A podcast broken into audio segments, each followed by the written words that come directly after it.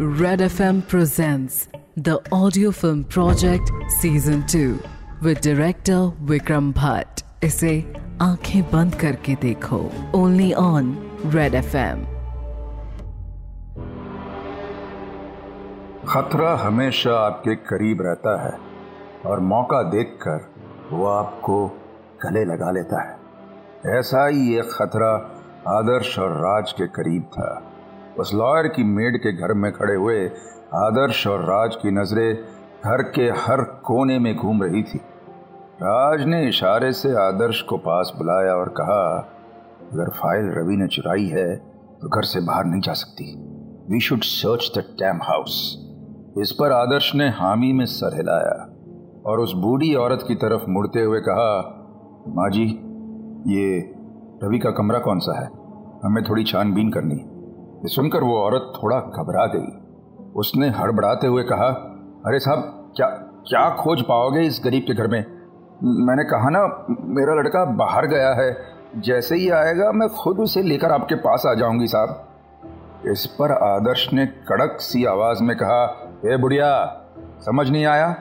कमरा कहाँ है तेरे लड़के का, बता? आदर्श को इस तरह बात करते हुए सुनकर रवि भी थोड़ा सहम सा गया। वो जानता था कि आदर्श जल्द से जल्द इस केस को खत्म करना चाहता था, ताकि अपनी पुरानी ज़िंदगी में वापस लौट सके। घबराई हुई उस औरत ने चुपचाप ऊपर की तरफ़ इशारा करते हुए कहा, कमरा ऊपर है साहब, लेकिन काफ़ी दिन से बंद पड़ा है साहब। मेरी बात मानिए, आदर्श और रवि के कदम अब सीढ़ियों की तरफ़ बढ़ने लगे थे।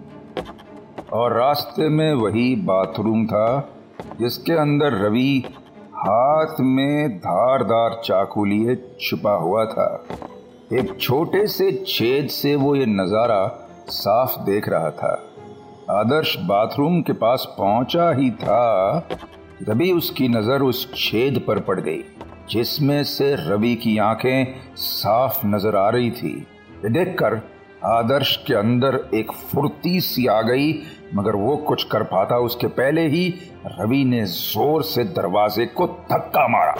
इससे टकराकर आदर्श दूर जा गिरा। रवि को बाथरूम से बाहर आता देख राज ने अपना हाथ बंदूक को उठाने के लिए निकाला ही था कि तभी रवि ने उस चाकू से राज पर हमला कर दिया। राज दर्द से कर्रा उठा और ज़मीन पर गिर गया। औरत ये सब होता हुआ देख रही थी। उसने तुरंत घर का दरवाज़ा खोला और चिल्लाते हुए कहा, जल्दी जा बेटा, भाग जा। ये ये पकड़े उससे पहले तू भाग जा।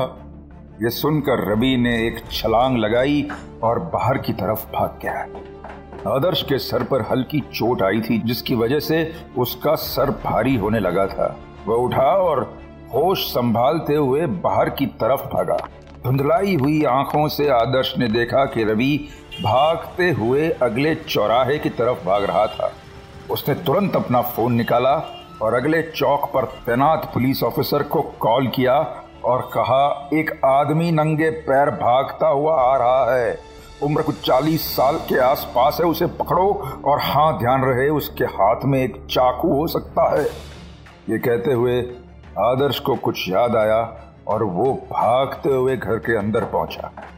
अंदर आके उसने देखा कि राज उठकर खड़ा हो चुका था और उसके हाथ पर एक गहरा जख्म बन गया था, जिस जख्म से लगातार खून रीस रहा था।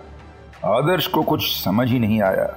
उसने तुरंत पास पड़ा एक दुपट्टा उठाया और उसे राज के हाथ पर बांधने लगा। उसे ऐसा करते हुए देख राज ने हल्की मुस्कान के साथ कहा, अरे छोटी मोटी चोट है यार। तुम मेरी फ़िक्र मत करो। जाकर रवि को पकड़ो, जाओ। इस पर आदर्श ने दुपट्टा बांधते हुए कहा, मैंने बैकअप को कॉल कर दिया है, सर। वो वो भाग नहीं पाएगा। ये सुनकर राज ने कहा, कुछ तो है इस घर में जो ये औरत छुपा रही है। हमें तलाशी तो ज़रूर लेनी चाहिए। कुछ ही देर में राज और आदर्श उस घर के ऊपर वाले कमरे में खड़े थे। पूरा कमरा धूल मिट्टी से इस कदर सना हुआ था जैसे कई सालों से इस कमरे को खोला ही ना गया हो, कि तभी राज की नज़र ने एक अजीब सी चीज़ को देखा। उसने देखा कि बिस्तर के नीचे करीब पचास साठ बोतल रूम फ्रेशनर की पड़ी हुई थी। ये मांजरा उसने आदर्श को दिखाते हुए कहा, इतने सारे रूम फ्रेशनर्स? थोड़ा अजीब है ना? इस पर आदर्श ने थोड़ा सोचते हुए कहा, अजीब तो है, क्योंकि लग रहा है आधे से ज़्यादा बोतलें खाली हैं। इसका मतलब कुछ तो है जिसकी बदबू को छुपाने की कोशिश की जा रही है। ये सुनकर राज का दिमाग भी टनका और एक फुर्ती के साथ वो दोनों पूरे कमरे की छानबीन करने में लग गए। वहीं पीछे खड़ी वो औरत बस चिल्लाए जा रही थी। मेरे बेटे ने कुछ नहीं किया साहब वो बस वो बस थोड़ा पागल है, इसलिए आपको देखकर घबरा गया।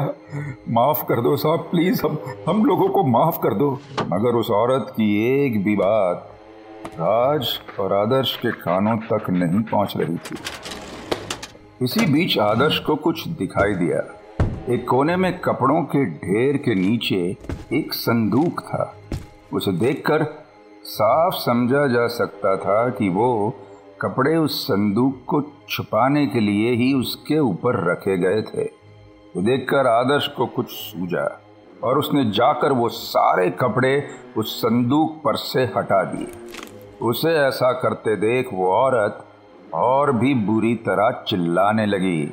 साहब अब आप गलत कर रहे हैं। देखिए गलत कर रहे हैं। किसी के घर में ऐसे घुसना ठीक नहीं है साहब। ये ये, ये छानबीन आप कर रहे हैं ये ये ठीक नहीं है। ये सुनकर आदर्श समझ चुका था कि हो ना हो, इस संदूक में कुछ तो ऐसा था जो इस औरत के लिए बहुत बड़ा राज था।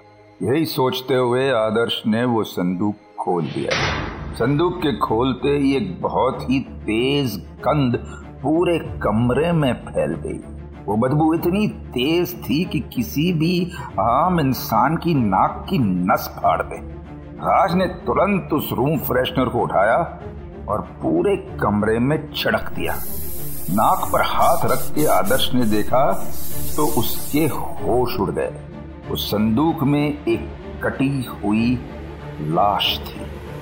चेहरा पूरा कल चुका था मगर मगर बनावट से साफ़ समझ आ रहा था ये लाश किसी आदमी की थी। हाथ पाँव काट कर उसे बड़ी ही सावधानी से इस संदूक में पैक किया गया था ताकि किसी को शक ना जाए। आदर्श कुछ सोच ही रहा था कि तभी उसका फ़ोन बजा। फ़ोन उस चौक पर खड़े पुलिस वाले का ही था। आदर्श ने तुरंत फ़ोन उठाकर कहा हाँ बोलो राम सिंह। इस पर राम सिंह ने कहा, साहब साहब, वो आदमी को हमने पकड़ लिया है। उसके पास एक चाकू भी बरामद हुआ है। हम उसे पुलिस स्टेशन लेके जा रहे हैं। ये सुनकर आदर्श को समझ आ चुका था कि अब उसकी तलाश खत्म हो चुकी है। साइको सिंह का कॉपी कैट पकड़ा जा चुका था। आदर्श ने राज की तरफ़ देखते हुए कहा, मेरे बाप को हमें यहाँ लेकर आना चाहिए। उसे भी तो पता चले कि हमने उसके मदद के बिना ही उस कातिल को पकड़ लिया है। ये सुनकर राज को कुछ ठीक नहीं लगा, मगर इस वक्त वो आदर्श को मना कर पाने के लायक नहीं था। करीब एक घंटे में साइको सिंह इस कमरे में खड़ा था। संदूक में रखी उस लाश को देख रहा था। उसे ठीक से देखने के बाद साइको सिंह के चेहरे पर एक बड़ी सी मुस्कान आ गई। उसने लाश को देखते हुए कहा हम्म जख्म जानलेवा दिया है, मगर सफ़ाई का काम नहीं है। उसके हाथ काँप रहे हैं ये गर्दन काटते वक्त। शायद कोई नौ सिखिया है। धीरे धीरे इस आदमी ने दम तोड़ा होगा। काफ़ी तड़पा होगा ये आदमी। सुनकर आदर्श के मन में बस यही चल रहा था कि वो इसी इंसान की औलाद है जो लाश की तारीफ़ ऐसे कर रहा है जैसे कोई पेंटिंग हो। उसे ये सोचकर ही घिन आ रही थी कि, कि उसके बाप की रगों में किसी दरिंदे का खून बह रहा था, और वही खून बदकिस्मती से उसकी रगों में भी था। आदर्श ने खिसियाते हुए कहा, ये शायरी बंद करो और बताओ, ये काम तुम्हारे नकलची का है या नहीं? साइको सिंह पलटा और हँसते हुए बोला, तुम्हें ये सुनकर ठीक नहीं लगेगा, मगर ये काम किसी नौ सिखिए का ही है। इस खूनी के वार में मुझे जुनून से ज़्यादा गुस्सा दिखाई दिया। ये खूनी मेरा नकलची नहीं हो सकता। ये सुनकर आदर्श के चेहरे पर गुस्से की लकीरें आ गई। उसने चिल्लाते हुए कहा, झूठ मत बोलो! बोलते हुए वो राज की तरफ़ मुड़ा और उसी तरह चीखते हुए बोला, सर, ये आदमी हमें भटकाने की कोशिश कर रहा है। ये हमें केस में उलझाकर खुद आज़ादी की मज़ा लेना चाहता है। ये कहते हुए आदर्श ने एक नज़र साइको सिंह की तरफ़ देखा। उसके चेहरे की मुस्कान आदर्श की साँसें रोक रही थी। गुस्से में अपने आप को खोते हुए आदर्श साइको सिंह की तरफ़ मारने के लिए लपका, मगर पीछे खड़े कुछ हवालदारों ने उसे पकड़ लिया। आदर्श बस चीखे जा रहा था। ये झूठ बोल रहा है। वो लड़का रवि ही गुनेगार है। मेरी बात मानो, प्लीज़ सर। ये आदमी झूठा है। झूठा है ये आदमी। कुछ ही देर में आदर्श इन्वेस्टिगेशन रूम के बाहर बैठा हुआ था। और अंदर रवि की दिमागी हालत देखकर एक सैकेट्रिस्ट उसे पूछताछ कर रहा था। आदर्श के चेहरे पर इंतज़ार और गुस्सा दोनों छलक रहे थे। उसके हाथ एक दूसरे में इस तरह जकड़े हुए थे कि उसकी उंगलियाँ सफ़ेद पड़ गई थी। इंतज़ार अब उसे कचोटने लगा था।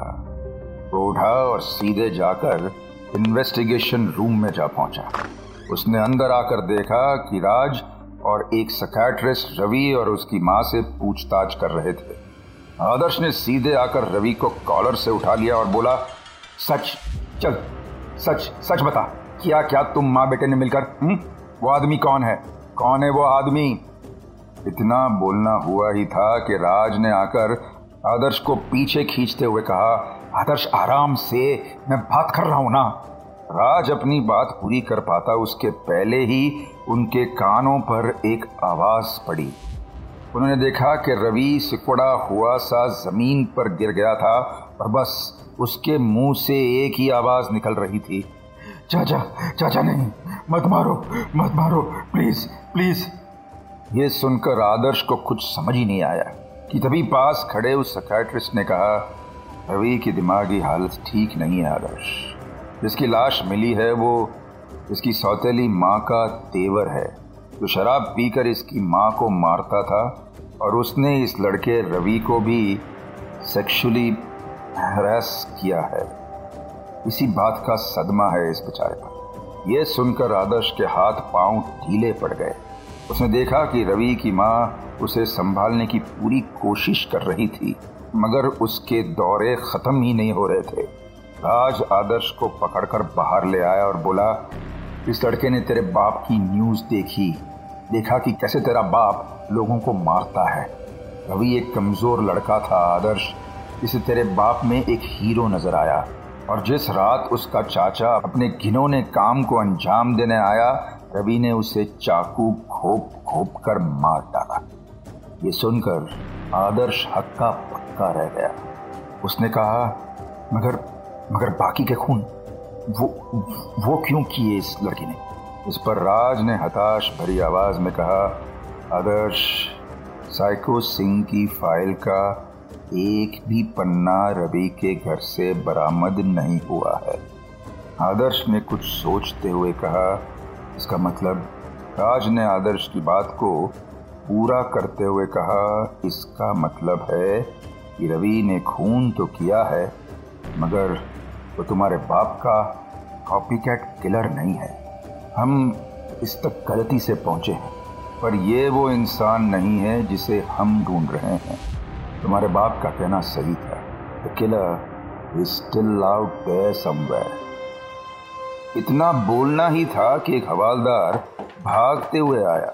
आदर्श अब भी अपने ख्यालों में ही कहीं गुम था। उस हवालदार ने आते ही राज को एक कागज़ का टुकड़ा थमा दिया। राज ने उस कागज़ को देखते हुए पूछा, क्या है ये? इस पर उस हवालदार ने हाफते हुए कहा, साहब, ये चिट्ठी है। चाहे भले छोकरे को कोई थमा कर चला गया, सर। उसने वो चिट्ठी लाकर मुझे दी। उसमें जो लिखा है वो ठीक नहीं लग रहा, सर। ठीक नहीं लग रहा मुझे। ये सुनकर आदर्श का भी ध्यान टूट गया।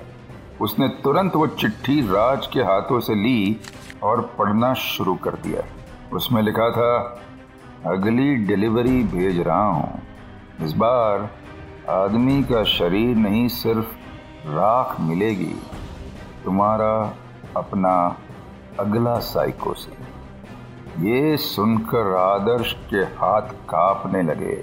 वहाँ राज के चेहरे पर भी परेशानी और खौफ की लकीरें थी। क्योंकि साइको सिंह सही था और जल्दी ही अगला मर्डर होने वाला था। आगे क्या होगा जानने के लिए tune in to the audio film project season two with director Vikram Bhatt इसे सुनिए Red F M India and सारे लीडिंग पॉडकास्ट एप्स पर। रेड एफ़ एम बजाते रहो।